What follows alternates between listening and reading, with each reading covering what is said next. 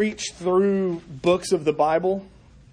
Uh, that's our sort of normal pattern for um, for for our preaching schedule. Uh, we generally alternate Old Testament, New Testament. I try to alternate length of books. I try to sort of think through all of those uh, sorts of things. What are the needs we have? Uh, where have we been, and how what can we you know how can we build on that from other places? Uh, so that's our normal pattern is to preach through books. Every now and then, we take breaks from that. We um, it may be one Sunday, it may be a few Sundays. Uh, when we finish the book of Ruth, we uh, preached a sermon on the doctrine of God's providence in the book of Ruth. Uh, in 2017, sort of recognizing the the 500th anniversary of Martin Luther nailing the 95 thir- uh, Theses to the Castle Church door in Wittenberg, Germany. Sort of the, the thing we look to as the start of the Protestant Reformation. Uh, we spent uh, five Sundays on the five solas of the Reformation. So there are times when we take a break from our normal pattern and we preach topics. We preach some doctrine that arises from um, from God's Word. By the way, all those sermons are available on our website if you're so inclined. I think you may have to do some digging, but they're there. Um, I, suppose I should also say a, a, a, short word about the word doctrine. Sometimes people bristle at the word doctrine. We, we, we have this sort of built in kind of uh, animosity towards the idea of the word doctrine. The word doctrine simply means teaching. So if you believe the Bible teaches anything, you believe doctrine. Um, doctrine is not a bad word, it's just an unusual word. Um, and it's not usually doctrine that causes trouble. It's, it's wrong doctrine or wrongly held doctrine or holding to truths and, and being mean about it that usually, usually causes uh, trouble. Um, so there's no reason to, to bristle at the term doctrine. Here's why I'm saying all this our series through the book of Exodus has raised a question. Now, I don't know if you've noticed it, because I haven't exactly called a ton of attention to it so far. Uh, but it's been literally every sermon, every passage from chapter 4 until, and we, we finished last week, we did the last half of six and the first half of seven, and we're about to step into those plagues. And it will be everywhere in, uh, in those chapters. So you're literally looking at eight, nine chapters where the theme of God's sovereignty keeps coming up over and over and over again. And the reality is, there may not be a, a doctrine that gives us more comfort or that causes more conflict than this idea of God's sovereignty. It is either the, the, a great source of comfort to us, and it may then turn around and cause conflict with other people uh, right on the heels of that.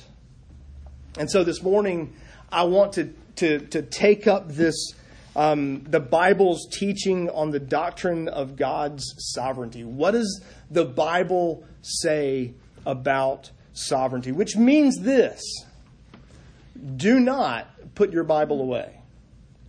Uh, your best sword drill days are not behind you, they are ahead of you.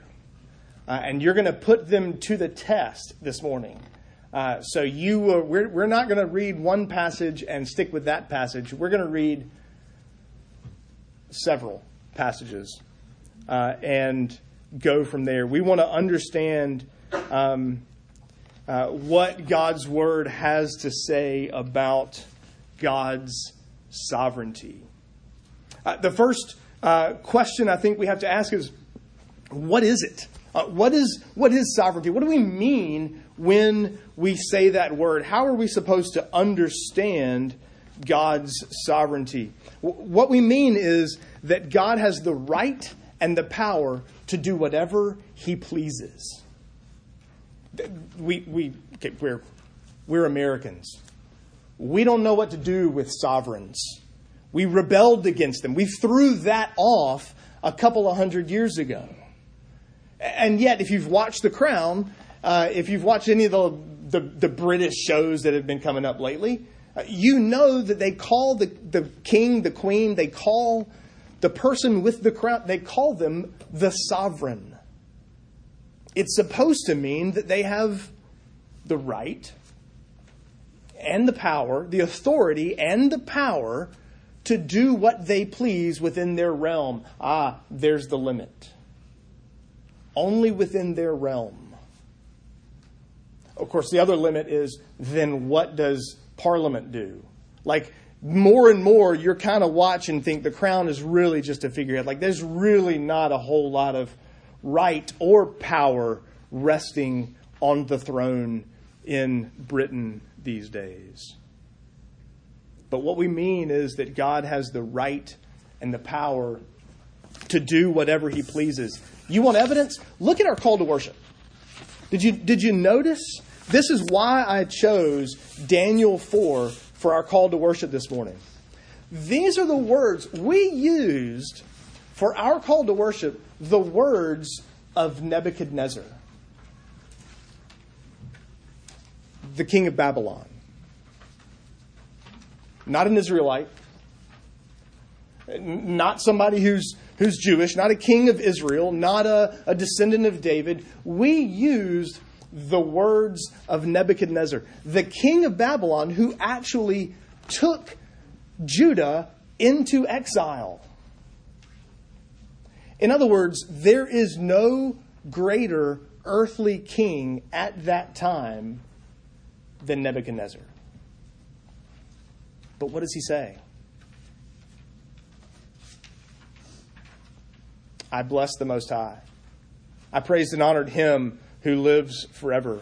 For his dominion is an everlasting dominion. His kingdom endures from generation to generation. All the inhabitants of the earth are accounted as nothing, and he does according to his will among the host of heaven and among the inhabitants of earth. And none can stay his hand. Nobody has the power or the strength to look Yahweh in the face and say, You can't do that. Or say to him, What have you done? When we're talking about God's sovereignty, we mean that he has the right and the power to do whatever he pleases. Even Nebuchadnezzar ultimately came to that understanding. But notice this, the psalmist also. Turn to Psalm 115. Let me just show you a, a, a couple of passages where the psalmist does it a little more succinctly than, um, than Nebuchadnezzar does.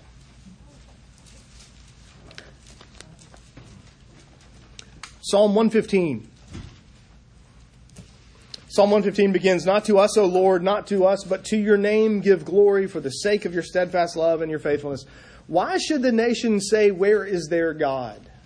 Well, here's the answer Our God is in the heavens, He does all that He pleases. Or just skip ahead to Psalm 135, and we'll see this again. Psalm 135, verses uh, 5 and 6. For I know that the Lord is great, and that our Lord is above all gods. Whatever the Lord pleases, he does, in heaven and on earth, in the seas and all the deeps. Did you hear it? There's, there's the Bible's own definition of God's sovereignty. He has the right and the power to do whatever he pleases. Or you could, you could steal from verse 5 of, of Psalm 135, or you could steal from Nebuchadnezzar and say that there is no greater power or authority to be found anywhere. The heavens, the earth, the sea, the deeps. You can climb the highest mountain. You can scuba dive to the bottom of Marianas Trench, and you'll find no greater power or authority anywhere. So the Bible tells us that God's sovereignty is simply that He has the right and the power to do whatever He pleases. It makes sense, though, doesn't it? I mean, I think in many ways, most Christians would say, okay, yeah, I'll buy that. And, and for that matter, it, it kind of makes sense that he has the right and the power to do what he pleases. If you were going to build a house, some of you have actually done this, some of you are crazy enough to do this.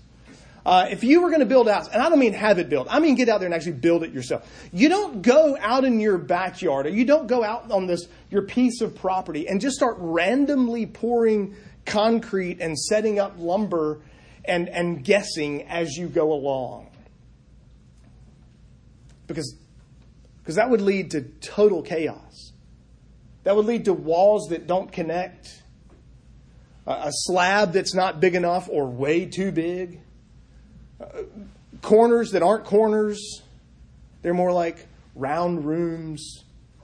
You have to sort of make it up as you go. Hallways that aren't even there because the walls don't line up right. The studs didn't line up in the right place. You, you don't you don't design you don't plan on building a house and, and, just randomly, haphazardly go out to the lot and, and pour concrete and start setting up lumber as though this is going to be sufficient. If you can oversimplify it a little bit. Builders need architects and architects need builders. When you, when you go out to build a building, if you go out to build a house, you have to first have a plan, and then you need to know what you need in order to make that happen, to execute that plan. Builders need architects because architects tell you this is the design, this is what you're going to build. A builder without an architect is, is well, chaos and disarray and haphazard and and not even not even you know it comes up with a design that is no design at all. But an architect without a builder and the work never gets done. The bible shows us that god is both architect and builder. He has intended he has designed creation from the very beginning. And and as the creator, he has the right and the power to bring his plan to fruition. He is both architect and builder. And I think the reality is most Christians would agree with that. Most Christians hear God is sovereign, and the vast majority of us go, yeah. And? Okay. Like, I don't, okay, I don't disagree with that. Let's go home. Like, where's the. But then if you start to ask, well, over what? If you were to make a list of the things that God is sovereign over, what would be on the list? Or perhaps to ask it another way, what would not be? What are the places where you say, well, hold on, yes, I know He's sovereign, but it's only over the big things, the little things, not so much? I mean, really, does He really have time for you know, rain during harvest season? Does he really have time for for holding off the rain when we kind of need the rain? I mean, does he really have time for that? He's got such big things to deal with. Does he really have time for the, the details? What about storms? What about 9 11? What about the salvation of sinners? Or what about despotic rulers scattered throughout the globe? Is he sovereign over those things? And most of us, when faced with those questions, we start to hem and haw because they make us nervous. I mean, can we say God is sovereign if Hitler's the ruler of Germany? That's the question. Is there anything outside of his control? We've we've answered the question what is sovereignty? What do we mean by that word? Is there anything outside of his control? Surely some of you are already thinking of Romans chapter 8. Turn to Romans 8 with me.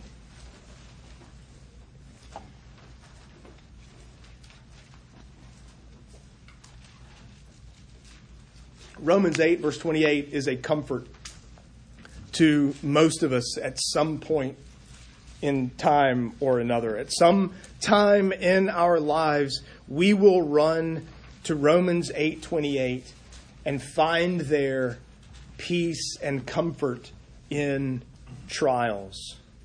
Notice what verse 28 says. And we know that for those who love God, all things work together for good, for those who are called according to his purpose. Uh, did you hear it? All things work together for good for his people and for God's glory. And so the question is what do we mean, all things? See, I wonder how many of us read that verse and the timeline in our head is more like this something bad happened, God didn't see it coming or it's something bad that God wouldn't have wanted to happen. And so now I'm dealing with this, this difficulty or this struggle or this strife, this conflict in my life. God didn't see it coming, or a, a good, loving God wouldn't have wanted this. And so now God has to come behind that event and make something good out of it. I wonder how many of us that's the timeline. We think of Romans 8:28 akin to clean up on aisle 5. But is that what Scripture teaches us? We tend to think that God reacts to events to make something good come out of them, even though He would never have wanted those events to have happened anyway. Alan Cameron was a Scottish Covenanter put to death in 1680 by Charles II. Uh, Charles wanted to get rid of Presbyterians, um, and uh, and and so he was basically putting these Scottish Covenanters to death. Um, and in 1680, Alan Cameron was killed in Edinburgh. Before he was killed, he um, a couple of the king's henchmen just to use that word, um, showed up in his cell and dumped a sack out on the floor in front of him. And, and out fell a head and two hands. And they asked Alan, Do you know them? This is Alan's response I know them. I know them. They're my sons my dear sons, it is the Lord. Good is the will of the Lord, who cannot wrong me nor mine, but has made goodness and mercy to follow us all our days. I don't know that I could look at a sack with my son's head in it and say, Good is the Lord. But that's a man who understood that God makes all things, works all things together for good, even this heinous martyrdom of his son. And, and that head, those hands were on their way to a gate on High Street in Edinburgh, where the, the heads of, of Scottish Covenanters were frequently put up on top of this gate as a warning. This is what we do to people who put their faith and hope and trust in Christ and Him alone for their salvation and who argue for freedom in worship. That's trust in God's sovereignty. That's someone who can look at all things and say, God works all things together for good. And he goes, Yes, that actually includes my son's martyred death. So, what are the all things? What's included in that list? Turn to Job chapter 37. We'll kind of go from the smallest to the greatest. We'll work our way up from the, kind of the, the least, the tiniest things to the greater things. Job 37.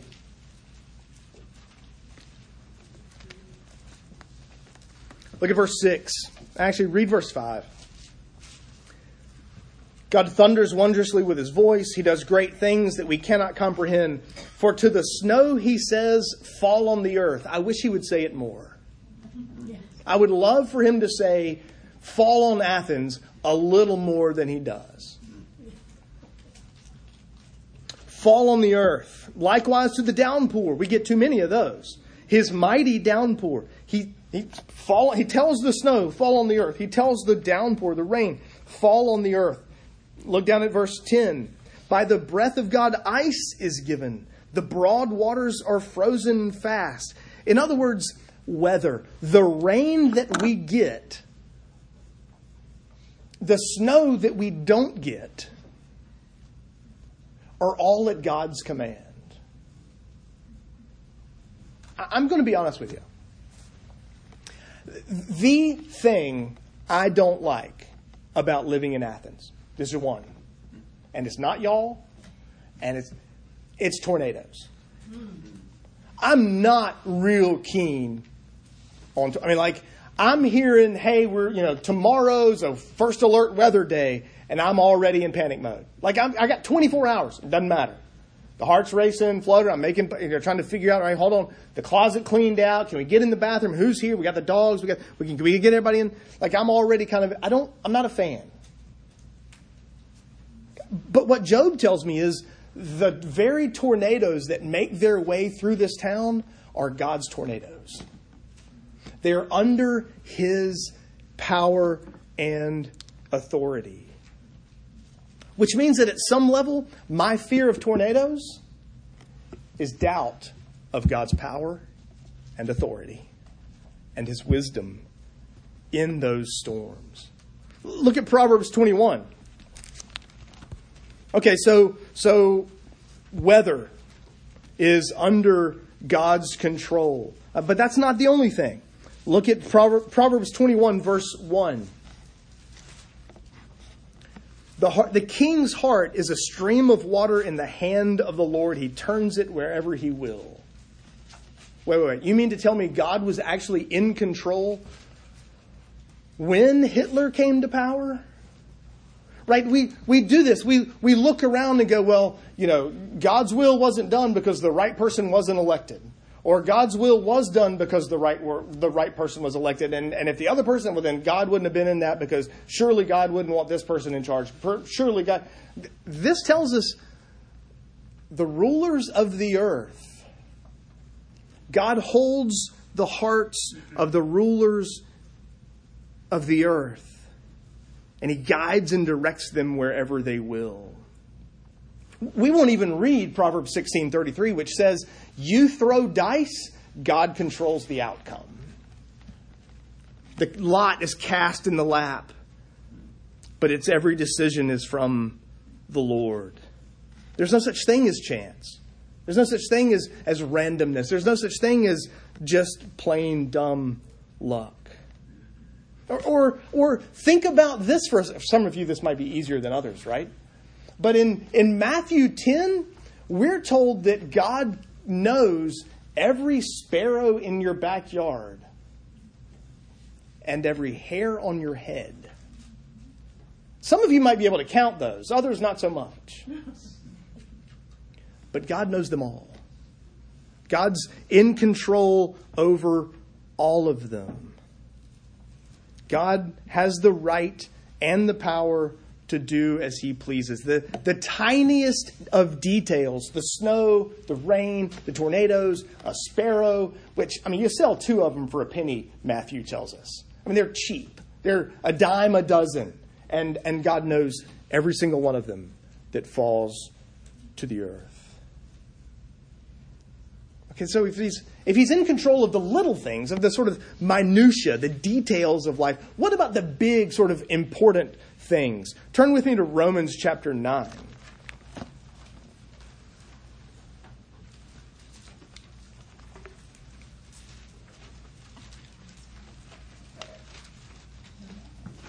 In Romans chapter 9, we won't read the whole chapter. I don't, don't even really have time to read.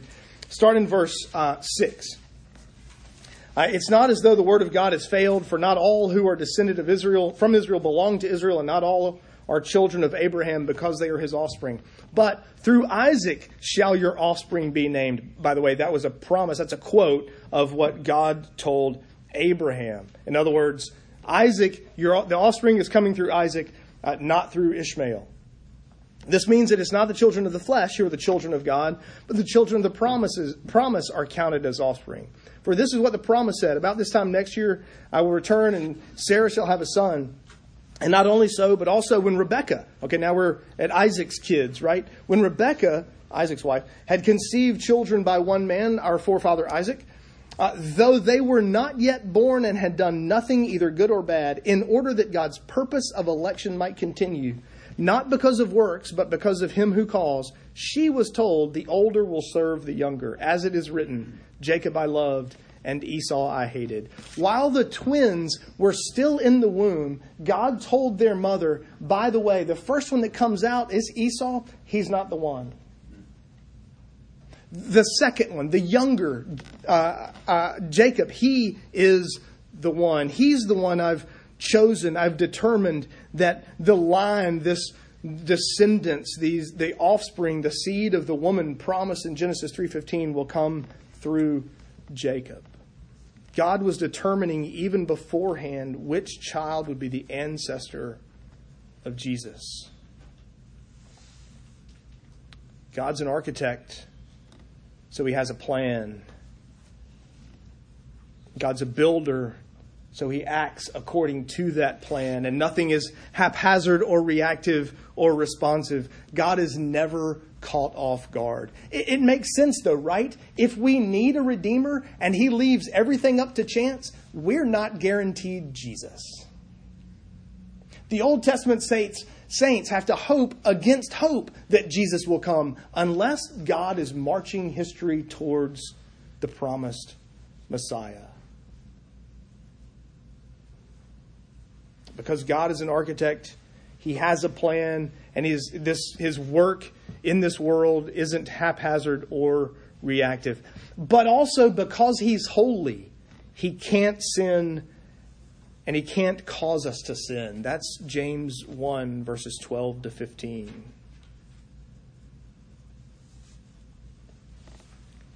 What is sovereignty?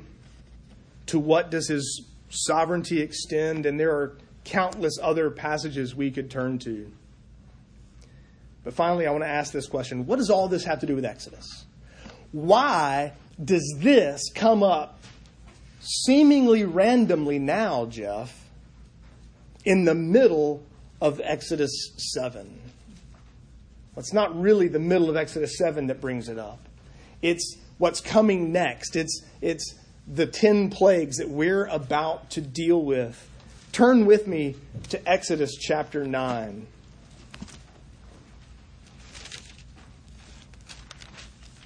And I'm going to read, uh, beginning in verse 13.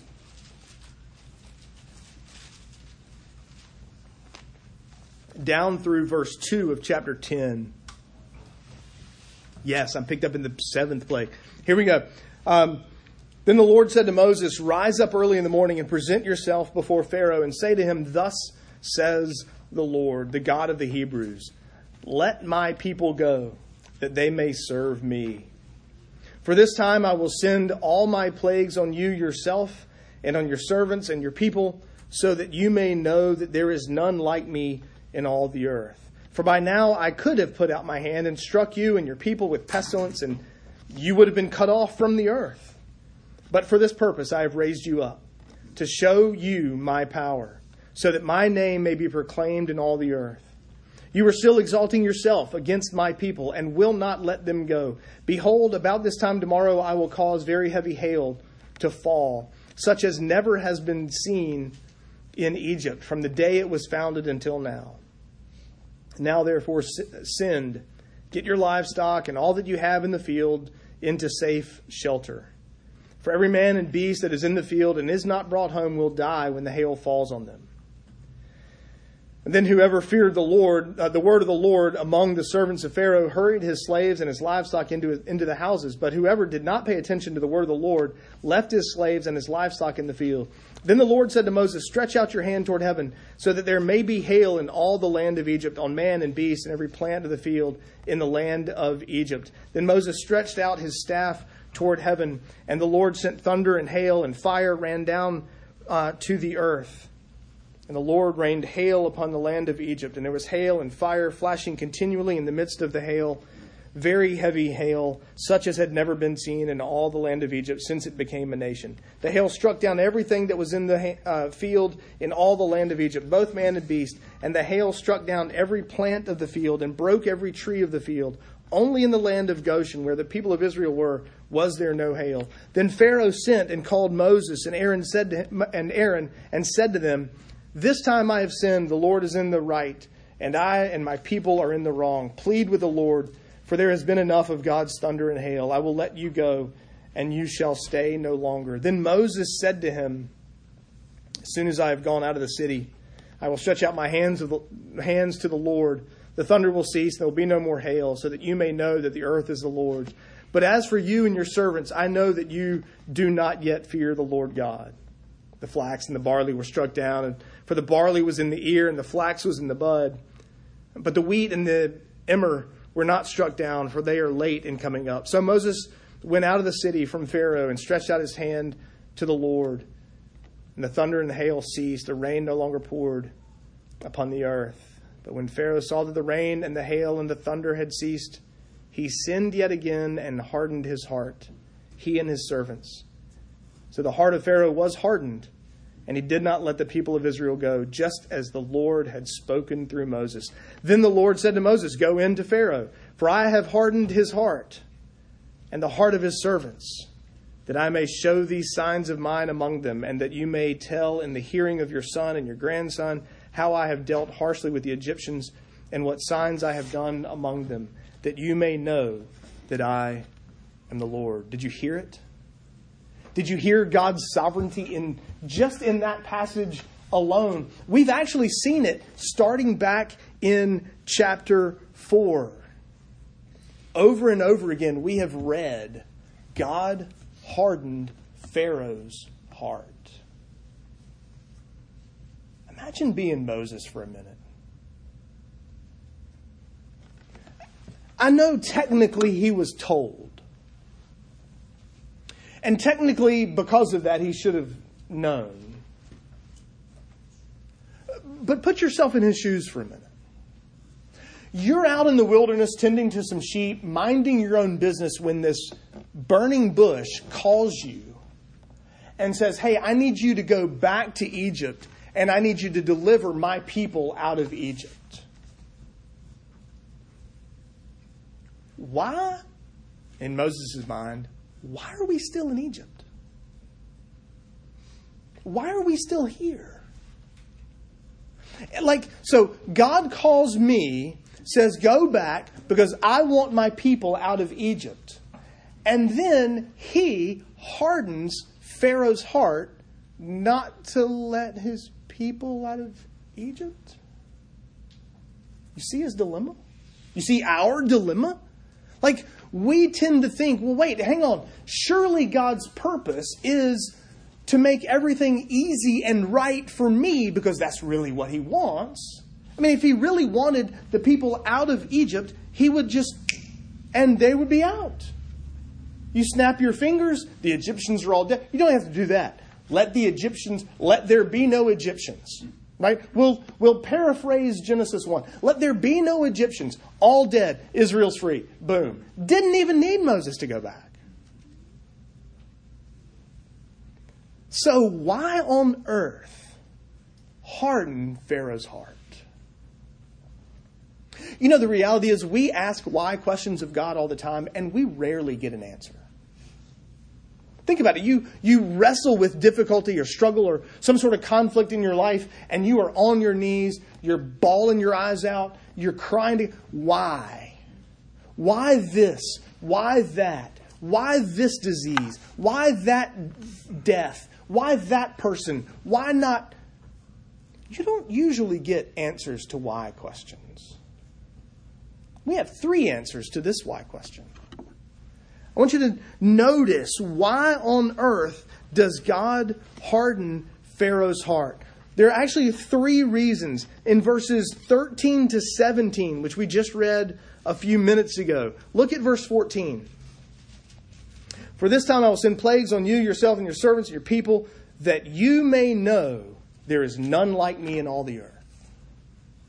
One of the reasons God hardens Pharaoh's heart is to remind Pharaoh and the Egyptians your sun God, he's not real.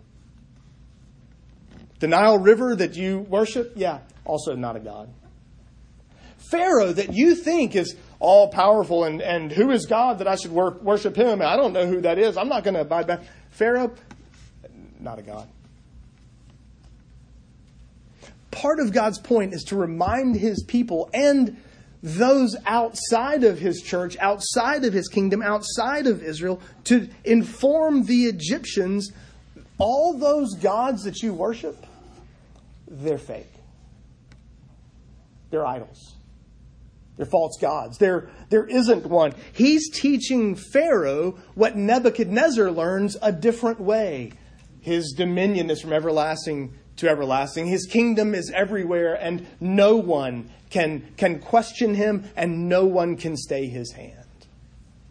Nebuchadnezzar learns it a, a more interesting way, you might add. I mean, you might go read the first few chapters of Daniel and watch Nebuchadnezzar go crazy and then come back again. So, the first reason for God hardening Pharaoh's heart is to inform the Egyptians, you worship idols. There's a second reason. Look at verses uh, 1 and 2 of chapter 10. This reason is given to Moses and to the Israelites that you may tell in the hearing of your son and your grandson how I, have, how I have dealt harshly with the Egyptians. Do you hear it? God hardened Pharaoh's heart for us. You see, the reality is we are going to go through times in our lives when, when rulers come to power and, and they are dead set on destroying the church. They want, they want Christ gone. They want his followers gone. They want them perhaps even put to death. What do you need in that moment? You need a reminder that there is no ruler on earth greater than God. You need a reminder that, oh, wait, God's already been through this. He's already overthrown rulers who claimed almighty power over the church and wanted to destroy God and his people. He's already proven his power and authority over them. So I can read about these plagues, I can read about the deliverance of Israel, and I can be strengthened and encouraged. And then there's a third reason. Chapter 14. Uh, turn to Exodus 14, uh, verse 4. I will harden Pharaoh's heart, and he will pursue them, and I will get glory over Pharaoh and all his host. Look at verse 17. And I will harden the hearts of the Egyptians, so they shall go in after them, and I will get glory over Pharaoh. Look at verse 18. And the Egyptians shall know that I am the Lord when I have gotten glory over Pharaoh. The third reason is that God would be glorified. That men and women and boys and girls from every tongue and tribe and nation, whether Israel or Egypt, would be driven to their knees to say, There is no other God like him. There is no one like him in all of creation. How do we apply a truth like this to us? Let me just make three applications. Um, the first is is this. Um, took it from a, a, story this past week. R.C. Sproul, uh, one of the classes he used to teach um, at RTS, uh, he used to begin one of his classes with this question. He would start with this. This imagine walking into a seminary class and this being the question. Is God in control of every single molecule in the universe? And I think most of us would say, well, yes. And then events happen and we go, well, hold on, time out. I don't know about that one. And he goes on to explain um, the answer doesn't determine if you're a Christian or a Muslim, but it will determine if you're a theist or an atheist. Do you see his distinction? If there is one molecule in all of creation outside of God's control, then God is not God. If there's one molecule in all of creation outside of God's control, that could end up being the molecule that thwarts God's plan, that prevents the birth of Jesus, that prevents the, the accomplishing of all of God's purposes. The God of heaven and earth, the God of the Bible, has foreordained whatsoever comes to pass, and He's orchestrating all those things according to His wisdom and His purpose, because He alone is sovereign. Second application that doctrine should drive us to peace and comfort. Imagine a world where you get caught off guard a world where you are caught by surprise all the time. Imagine a world where things happen in this life you didn't see coming, and quite honestly, you'd rather they not. But the God you serve is never like that. Nothing catches him off guard. Nothing caught him napping. Nothing sort of happened without him knowing about it. Imagine a universe where your sickness, your car wreck, your cancer, your relationship struggles, your fears, your tornadoes, where all of those things are under God's power and authority. The doctrine of God's sovereignty drives away fear and replaces it with peace and comfort. Because the God who loves us and cares for us is never caught off guard. And finally, let me make this application. Because God is sovereign, your salvation is safe and secure. Jesus says, the Father, all that the Father has given me, I've, I've saved, and no one can snatch them out of my hand. If God's not sovereign, someone could take you from the hand of Jesus. Maybe even you yourself. But because God is sovereign, because He's in control, because He orders all things according to His perfect, infinite wisdom and purpose, your salvation is guaranteed. What hope do you have for eternity? The fact that there is no greater being in all of creation than God Himself. No one can stay His hand, and no one can ask Him, can demand of Him, What on earth are you doing? We look to Christ. We find in Him a, a worthy Redeemer, a worthy Savior, a perfect substitute for us in His righteous obedience and in light of our disobedience, a blood sacrifice shed so that we might bathe and wash and be made clean. And because God is sovereign, no one can take that away from you. Let's pray together.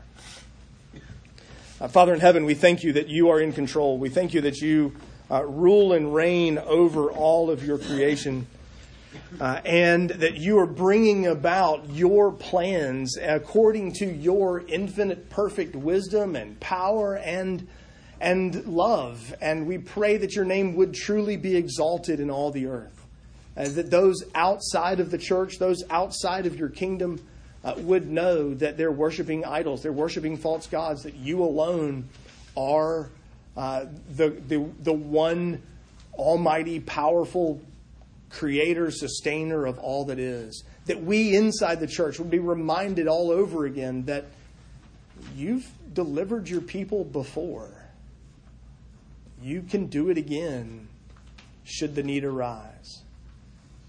We pray that your name would be glorified in our lives and in this world. We pray all of this in Christ's name and for his sake. Amen.